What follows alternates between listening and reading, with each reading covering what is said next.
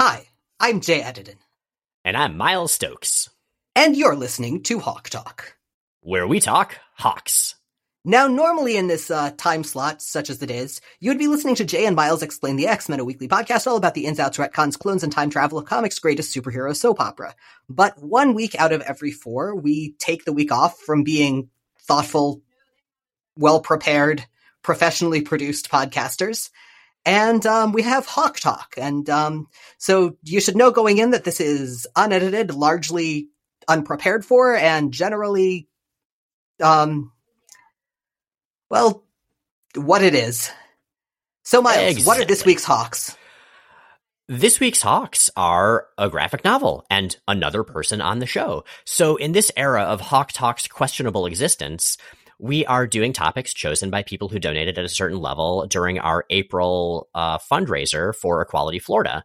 And uh, this week, the generous donor in question is Dave Tomaine, and we are here to talk to Dave about his graphic novel, Keeper. So, Dave, thank you for being here. Thank you for being awesome. Thank you so much for having me. Uh, also, as a as a fan of the show, it was great to just watch you do the intro. I didn't th- I didn't even think about that. Uh, that was great. yes, yes, and our, our tiny little uh, recording app oh. windows here. yes. The Potemkin yeah, Studio. The sausage is made. Yes. Um, but yeah, uh, Dave, we've we've both met you before in your uh, additional creative life because you were good at too many things. God damn it! Uh, you're a musician, yeah, what the hell, also. Man? Yeah. Right. Um, I'd say I'm mediocre at a couple of things. I mean, I think you're pretty good. But uh, yeah, so listeners, um, Dave is in a band, or is like the central figure of a band called Cave People, which is pretty great. And Dave and I mm-hmm. both saw Cave People when they slash Dave uh, was in our respective uh, parts of the country. And it was Do awesome. Do you mean that you and Jay both saw Cave People? Because if you and Dave both saw Cave People, that would have been a trick. Well, I mean, Dave saw it too. Uh, listen, it's it's been a long week already. It's, it's, it's like, Hawk Talk, like, you know? Just a, a fully mirrored venue. You bump into yep. that. Sometimes um, there'll be like a strange mirror and you like get a little too much of yourself. It's like, oh no. oh man. And then your reflection just gives you a really scary look and starts advancing uh-huh. toward the mirror itself. And you, oh, yeah. That's rough. I've been watching Dead End Paranormal Park. So that's sort of what's in my head right now as far as weird mirror scenes. Mirrors are creepy. Always have been. Uh, but we immediately digress, as we so often do. Um, the point is, while Cave People is great, and listeners, if you're into singer-songwriter stuff or just good music, definitely check that out. Uh, we're here to talk about um, your graphic novel, Keeper, which uh, came out earlier this it, year, yeah. right? Um, oh, God, I don't even know the date that it came out. Uh, so, self-publishing is funny. When uh, it wasn't in stores at the time, I just kind of released it online, so I feel like we just kind of picked a date. Uh But I feel like it was August, maybe? Came out in August, let's say. Oh, okay. It feels so kind of like for, a summary yeah. comic. For for being uh, really, I think it feels really autumnal, but... Oh, okay. Maybe it's just all the, all the thing, but... green colors. I was going to say, for Benighted Souls unfamiliar with Keeper, can you give us sort of the elevator pitch? Uh, Keeper is about... Um, it's about, like, returning to, like, a... childhood in your past and like that kind of uh I don't know wide-eyed innocence as a way of um dealing with your present and like the the struggles that um we face and like the struggles with staying uh with like maintaining and keeping going on um and like hoping in light of uh a lot of like difficult things. Um it's kind of about like looking back as a way of looking forward. Yeah, it's got this sort of um, dreamlike sort of metaphorical feel to it that still feels very immediate, which I thought was really cool. Thank you. Yeah, the word that comes to mind for me, and it may be largely a byproduct of talking animals, is fable. Mm-hmm. Yeah, I think uh, in general, I've always been, like from, from being a little kid to now, I've always really enjoyed um, fables and like... Uh, stories like that. Uh, so I think that that's really apt to, uh, to call it that. Um, I would be, you know, I'm honored to call it a fable, I would say. uh, So in addition to you doing the writing, um, it was Rosovia that did the art and C J Walker doing color flatting and cleanup. And letters, I always want to say by Richard Starkings and Comic Craft, but that's not the case. Um, in this case, it's Frank uh, Kvetovich. I'm so sorry. I'm probably mangling that. Uh, but uh, yeah, it's all good stuff. And um, the the art and uh, writing work together really well. How did you find uh, Rosovia as your artist? Uh, Ro came to a Cave People show, the last one we played before uh, um, like COVID lockdown, um, and it was like a really emotional show because it was a, a part of like a tribute series to a, a friend of ours that had passed away. Um, and uh, Ro and C J both came up to me after and handed me like gifts, and I was like, "What? What is this stuff?" Um, and I was like, "I was we just finished. I was like breaking things down on stage, uh, and like someone's like." Uh, I think our, our guitar player's like mom was there and she was like trying to introduce me. So I was like, oh, thank you so much. Like I'll, I'll check these out. Um, I have to talk to a mom right now. I'm going to open these, but I'm, I'm so sorry. Uh, and then I opened them a second later and they were custom made. Uh, it was like a, a poster for the show that they had printed. Um, that was like skinned to look like my favorite anime, and then uh, a custom made mug of the same anime. And I was like, oh my God, uh, who are these people? Um, so we just started talking then, and they were, they were both so nice uh, and so cool and so talented. And I followed them on um, like Twitter and stuff. And then Ro put out a really terrific uh, comic about a mime um, uh, or a clown. It's just a clown. It's not a mime. Uh, and after I saw that, I was like, oh, I should talk to Ro. Maybe uh, they would want to work on, you know, this project with me. And they were, you know, incredible to do it with. So, so talented. So this, this was a project that, that existed for you or that you were working on before the full team was together. Yeah, I think for the most part, I've almost always written um, on my own and then kind of tried to find a team after that, or tried to still be open to cl- uh, collaboration once those scripts are done. But, um, a lot of times I'm just like, okay, well, I should figure out what this is and what the script is like so I can show that to someone and then say, like, do you want to do this? Is this something you're interested in? Um, which usually I'm not convinced that that's the best way for me to do it. Like, I'd love to be working with someone ahead of time, be able to really work that stuff out. Um, but given the kind of like, given the nature of like, oh, like I don't always know the time frame of things, it's sometimes easier just to be like, okay, I have a script. Um, It's not like set in stone at all. We'll change things. We'll talk about things. We'll like uh, mix things up. But um, like for now, it's just always been like, okay, I'll write, and then I'll kind of find uh, an artist who's interested after when I have like something to show them. As far as uh, the types of script you do and working with Ro, do you tend to script pretty tightly in terms of, you know, panel layout and stuff like that, or just leave that as more of a thing for the artist and do more just dialogue and structure? Like, how does that work in general and how, with you, and how does that did that work with you I and think Ro? My true preference is to do dialogue and like general things going on, um, like closer to like a Marvel style-ish rather than. Um,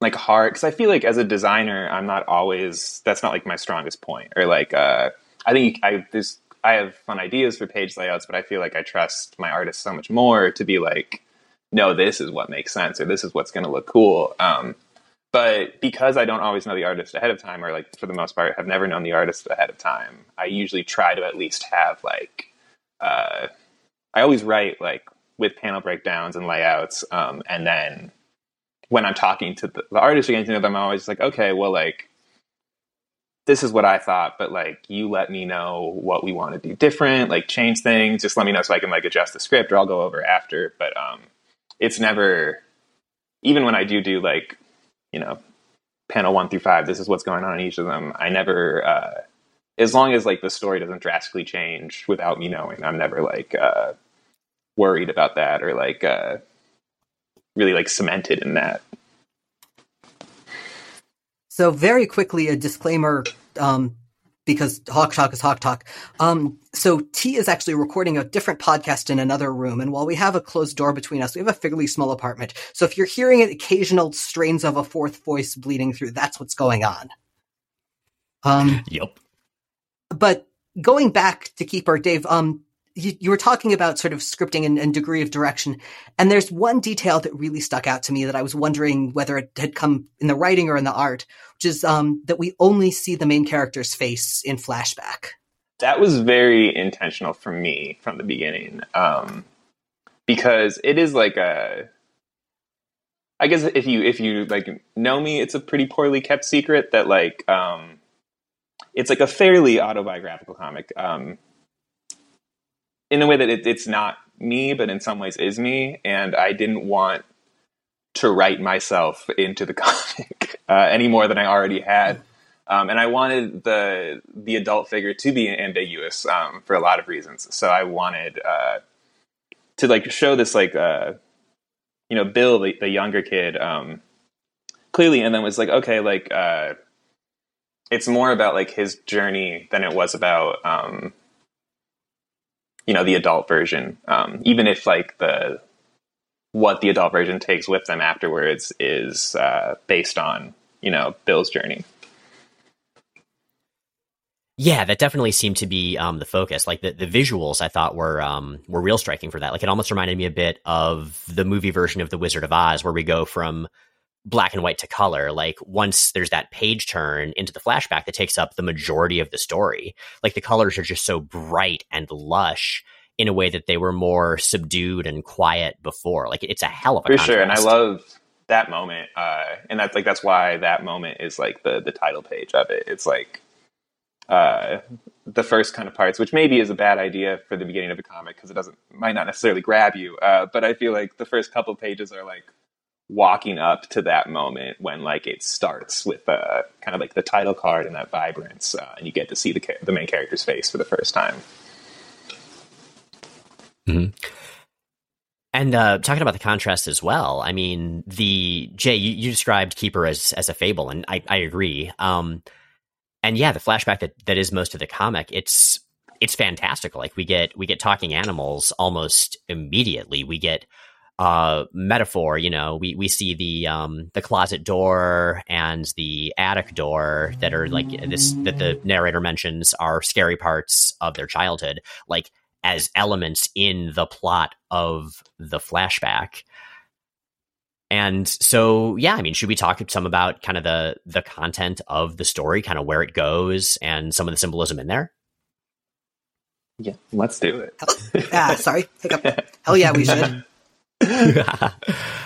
um. So, yeah, like a lot of the story is Bill uh, hanging out with animals, like talking animals, both sort of friendly and and not. Um, and the two right away that jumped out the most at me that were just so striking were the uh, the pair of wolves that are sort of this this threat within the woods that are normally Bill's escape. So I'd love to hear more more about them. Uh, yeah, absolutely. They um, as a, as a kid, I uh, I always feel like it sounds like I'm making this up, but I used to have this recurring dream about like. A, a, a wolf like attacking me in my backyard. There was never wolves anywhere around there. Like I didn't, I was in like the suburbs. Uh, uh, and then in that dream, like another wolf would come uh, and attack that wolf, and they would just kind of like fight for a second. And I never really found out what happened. So I knew uh, because it was so referential to like not my childhood, but my childhood. I wanted to have that. And then, um, I feel like at that point I wanted the wolves to stand in for like, Um, almost like as a, as a kid, these like almost like predatory notions of like right and wrong, or like watching, uh, these like black and white things kind of like fight in a way that doesn't make sense or feels like they're like tearing you apart rather than, uh, like helping or, or supporting in a way. Um, I feel like, uh, thinking about them as like binaries too, just like, um, this idea that things need to be one way or the other, and there's not room for things in the middle or things to be different, I feel like being really difficult when you're young or when you're told that's the way it needs to be. And then, um, like the fact that they're the things that end up like taking or like hurting, um, you know, the Fox character, which is like, uh, kind of like Bill's like best friend at the time, or like, you know, this, this symbol of like, uh, youthfulness or like playfulness and like abundance. Um, Uh, I think uh, losing my train of thought a little bit, but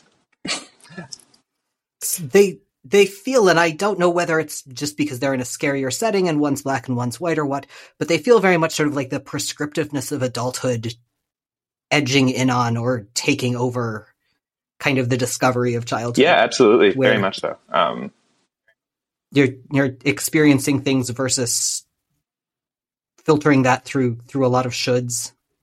Mm-hmm.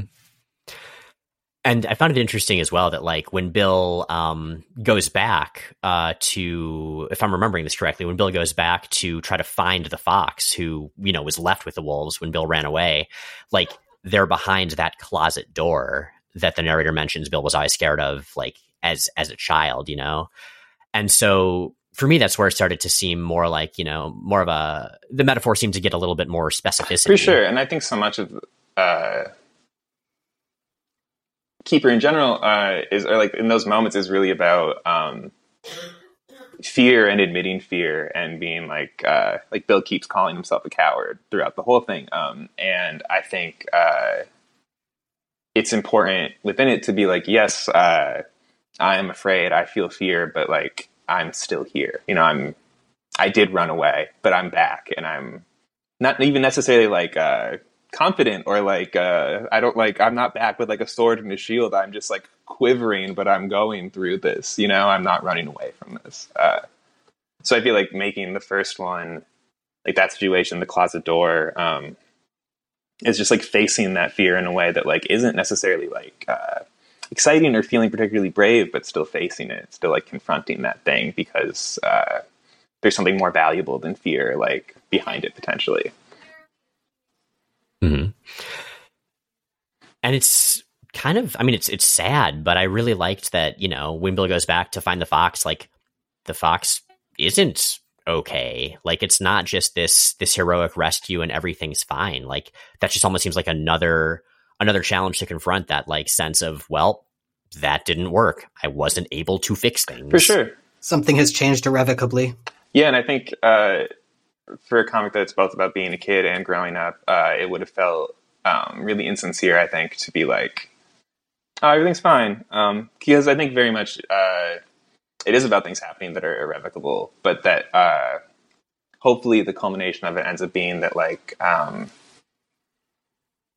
even if you don't keep the things that you, you wanted, or if they change, um, there's still parts or things that, like, you carry with you. Um, and that... Uh, It's it's easy to focus on uh, loss and the things that are lost, rather than um, this like sense of the things that are are carried on, um, even if they're not the same, even if they seem like precious and fragile. Um, I think they're still present.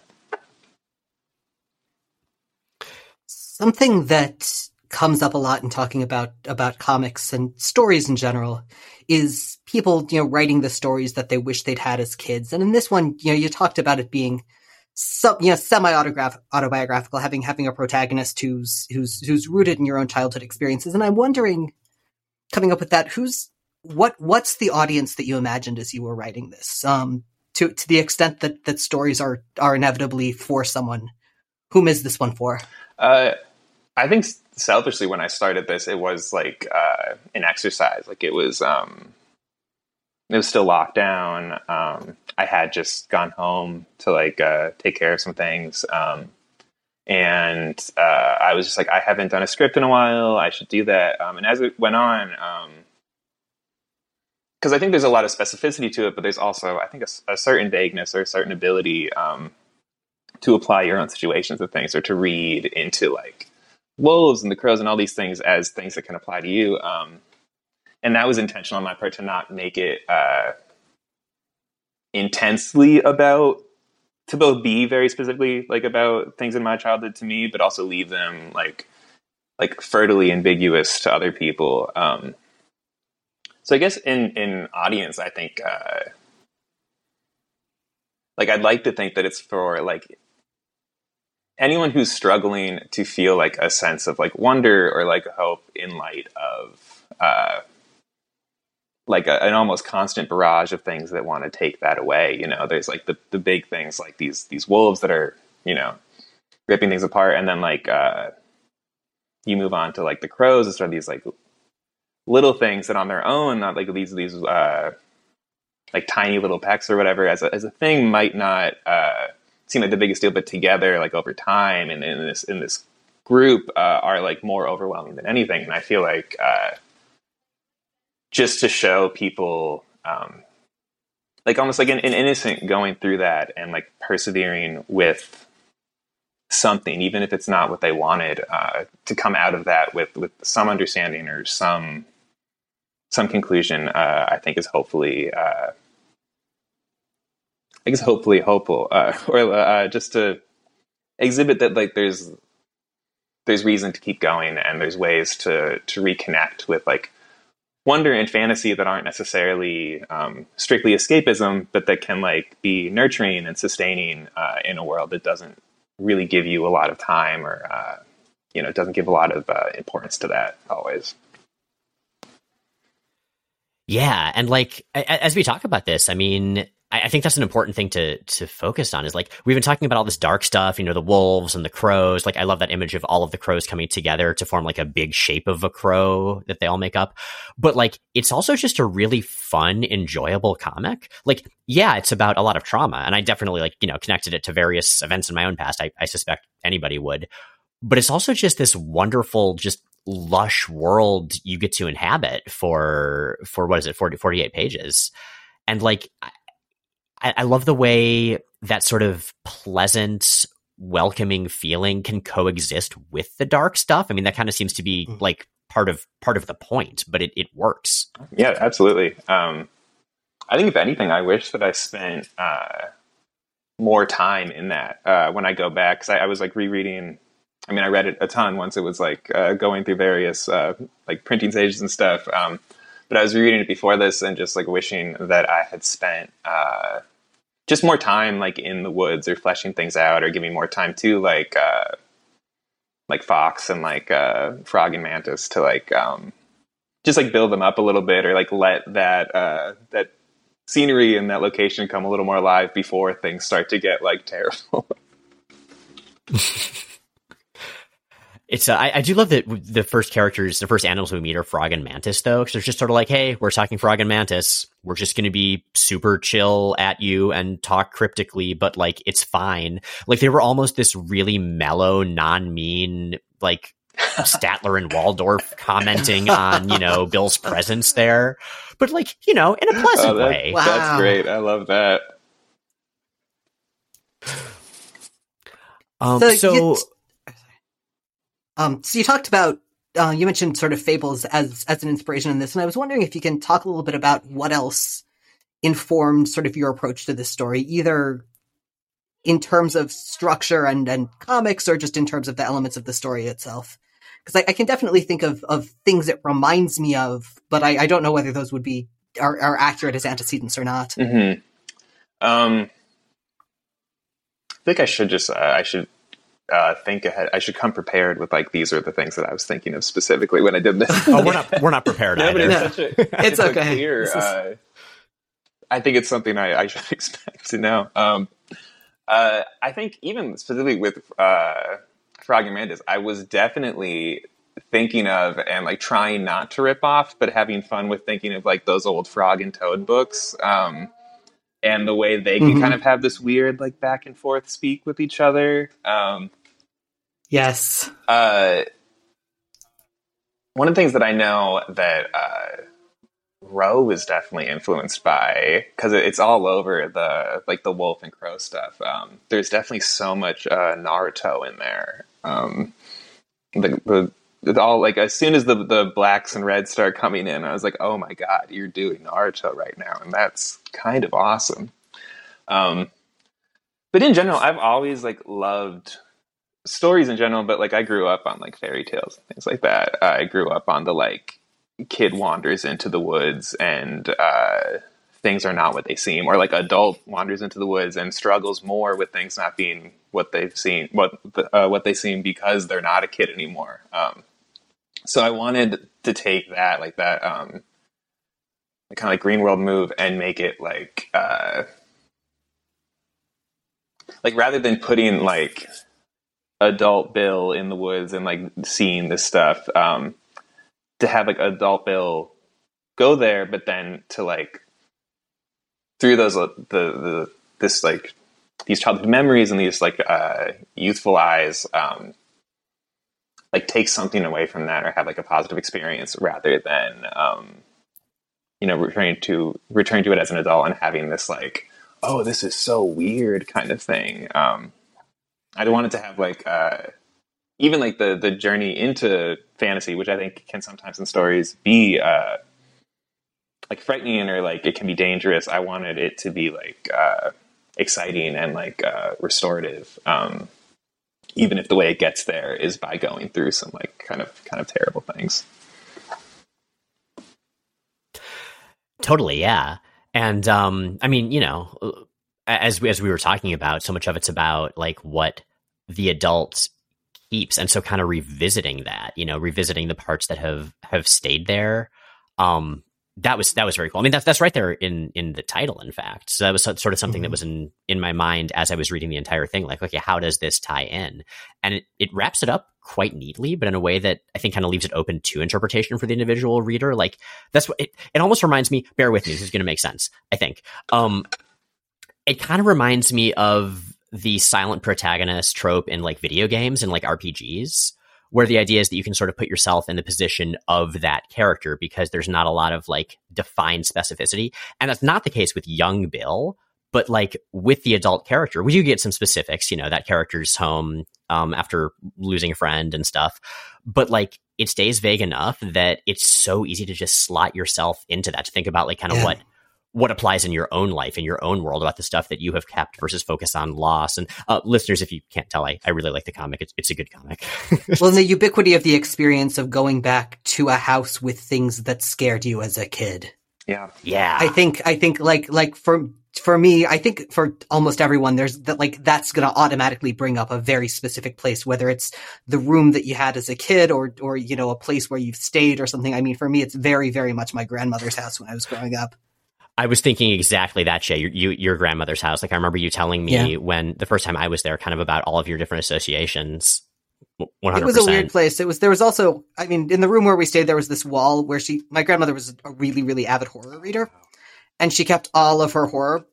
She, she had this huge shelf of, of her horror novels in there. And if you've looked much at, at, at mass market horror novels, like they've all got that creepy, like creepy little illustrations on the spine or creepy fonts. And this just scared the hell out of me when I was a little kid. Like, there was just this mm-hmm. wall of, like, these weird, like, glimpses of nightmare imagery. I think uh, it's creepier on the spine than it is to, like, look at the cover. Like, to not even, like, attempt oh, yeah. to see it and just have it there is really, really frightening. Yeah. I mean, in that way, it almost reminds me of closet doors or attic doors. It's not the door that's... Mm-hmm. um. Like the door being there is what makes it scarier, because then you can't actually see what's beyond it. You just imagine, you just wonder. Yeah. Well, and doors either keep something out or keep something in. Mm-hmm.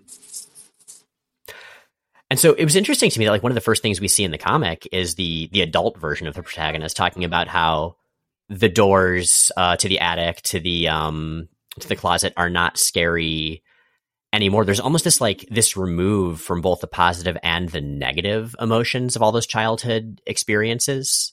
Yeah, I think uh, so much of it, um, especially in that point, is like, you know, you're you're coming home to like the place you grew up, um, and then that can be a really weird experience of being like, you know, what is this place to me? Is it um, obviously a lot of very formative things have happened here, but. Uh, You know, I'm not who I was when those were happening. Um, there's like a lot to, you know, find waiting for you in a lot of ways. Uh, and then like you come to the closet door and the, the attic door, which like are maybe like, you know, the first adversaries this person has ever known. Um, and uh, in a way, there's almost like a, a resigned peace with them, or just like, uh, and part of it I think is about losing, um, that wonder or that like willingness to like, uh, like believe a little more, um, to be like, you know, it's just a closet. It's just an attic door. Whereas to young Bill, um,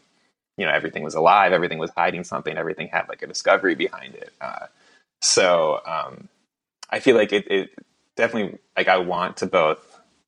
So there used to be a feeling about highlight that, like, um, that fear, or that, uh, that belief that there could be more than just, like, a closet door and an act there, uh, are gone, you know, um, they're not present. Uh, and a big part of it is not necessarily about, uh, becoming afraid of your closet and your attic door again, but like, uh, but opening yourself up to, like, uh, feeling more and, and believing more, or, like, embracing, uh, like, wonder a little more.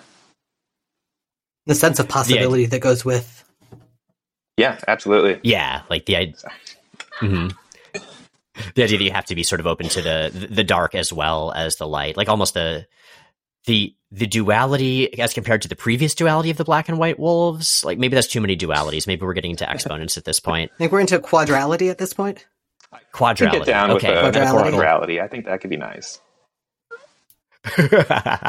There we go. You, when you write the sequel, that's your new title, Keeper, and then Keeper oh. colon quadrality. A funny thing about um, except uh, oh. one of the one of the letters has to be a number. Oh yeah. I mean, the, the the fours, the A's could be fours. That would be easy. Yeah, perfect. And then every but then everyone will think it's volume four or volume um, forty-four. That's also fair. I'll have to write forty-two more, uh, and then we can do this. Yeah. I, I, I'm up for more. Although, man, I'm trying to imagine how you would even do a sequel to this story. Like, it's just so so neatly contained. I don't expect a sequel to Keeper, because um, a couple people have asked me if if I would, um, and like I feel like beyond like the the inevitable, like looking back and be like, oh, I wish I did this differently, or I wish I did more or less or whatever. Um, I think I did, for the most part, like tell the story I wanted to tell there. Um, and I don't necessarily think uh, I would like return to that. Um, I'm definitely working on new stuff now, but uh, pretty like detached and separate from, from the, the world of Keeper. It feels very much like a complete story.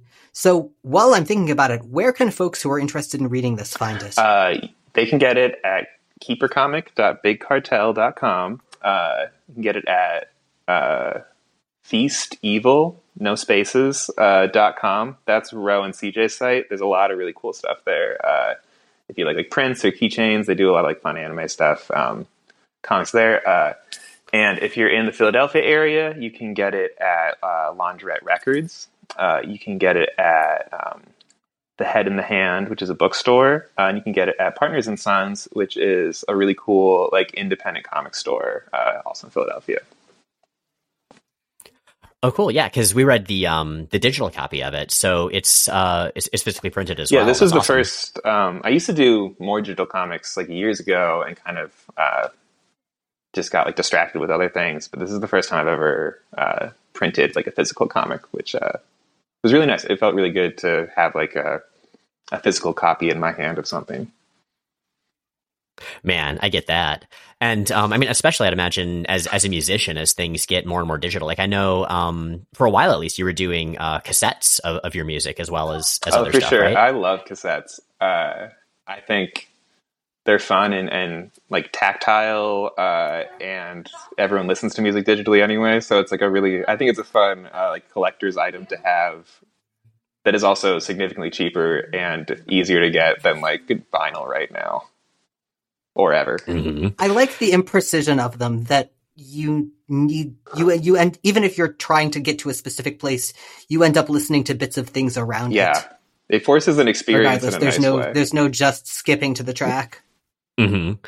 Uh, I mean, as we just tangent for even more about cassettes, one of the th- so I grew up in cassettes as well. Like I had my, you know, I listened to my mm-hmm. dad's records, but my format was cassettes, and I think that's part of why I became such an album listener, not like a single listener. Yeah. Although singles certainly did exist, and single is a really fun word to say, but um, but I like that, you know, like it forces you to sort of listen to the songs that maybe didn't jump out at you at first and just sort of not only get a feel for the album as a whole, but also like find new things within tracks you might otherwise have, have overlooked. And I dig that. Like I'm a completionist in video games and apparently I'm a completionist in media in general. I think that's but, great. And I feel like, uh, especially like it depends on what you're doing, but I feel like with the, the last record we put out, I really wanted it to be like, like a capital A album. Like these songs are like referring back and forth to each other. Like I wanted to reward that, like kind of like, let's listen to the whole thing and then do it again. Yeah.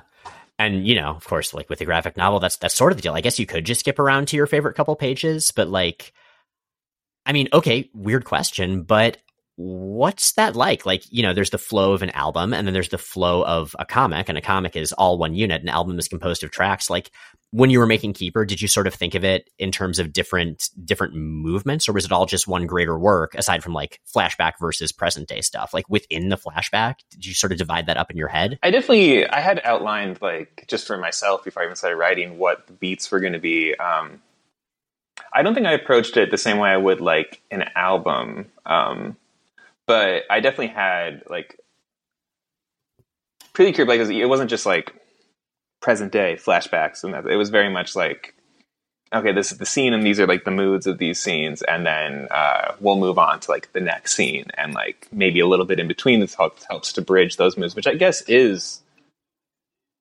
not unlike what I might do with, like, track listing or setting up, like, uh, the order of a record or something. Um But I feel like it felt like a very different thing to me, too, because I feel like, uh,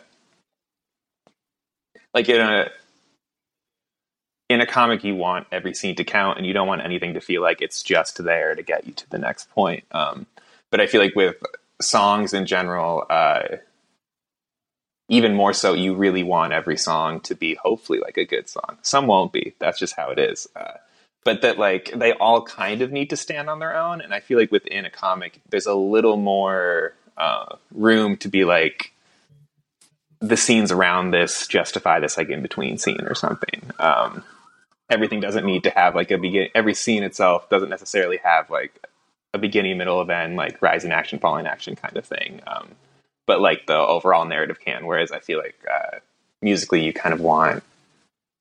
Even if, if they're better all together, like you kind of hope that you could pull any of those songs out and be like, oh, this is cool, or I like this on its own. This would yeah, make a good single, as it were. Yeah. Yes. I'm just trying to think of what the singles from different comics would be.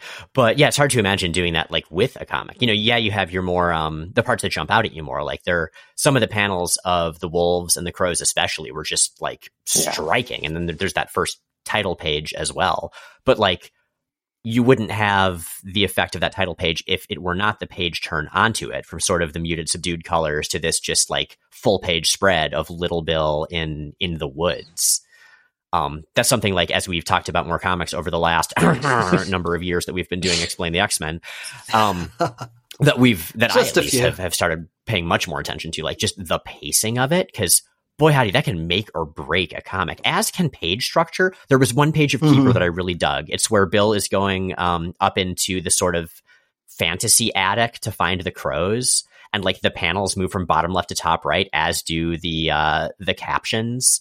Like it's such a cool structural bit of guiding you, not just like visually, but also kind of conceptually. I love that, that part. Uh, was like very row right there. Like uh, I had like some description of of that, but like uh they really came in and were like, no, this is how this page looks, uh and it was I was like blown away when I saw it. Uh like this is the way you read up the page while uh he's climbing up is just uh, I think it's so cool, and that was definitely uh, their input more than it was uh, my own. Uh but yeah, I, I really love that stuff, and I try to it's things I want to work on and get better with, um like exploring fun page structure things that are like helpful and not distracting, while also working on just like pacing in general, um, as I like continue on as a writer and stuff. Something that really struck me, and I think it's because it's something that I see less and less as people optimize comics more and more for handheld devices, um, the way, the way that Roe uses vertical panels. Yeah, totally. That's really, really beautiful and really, really just, again, an increasing an, an increasing and kind of tragically increasing rarity. Mm-hmm. Ah, it's, yeah, it's, it's, it's so good structurally. I mean, even there are some pages where um, there's actually like a lot of white space, which I...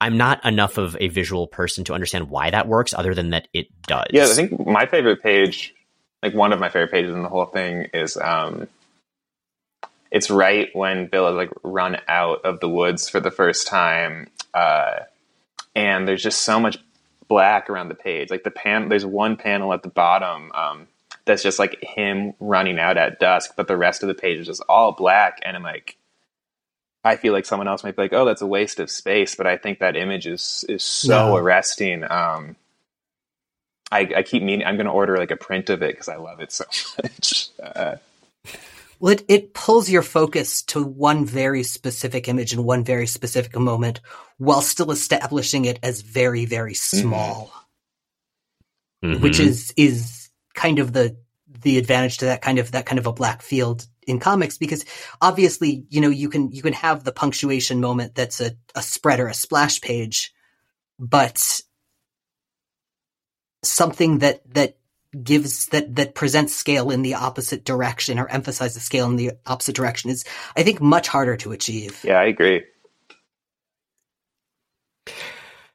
So we've talked through some of the art, some of the characters, and the, the plot in general. Um, Dave, is there anything else you wanted to talk about about Keeper? I feel like we could go on forever, but but uh, then it would be, just be much longer than actually reading Keeper, which wouldn't necessarily be a bad thing. But um, but yeah, is there anything else you wanna you wanna touch on? Um, I feel like I think we covered a lot. Um,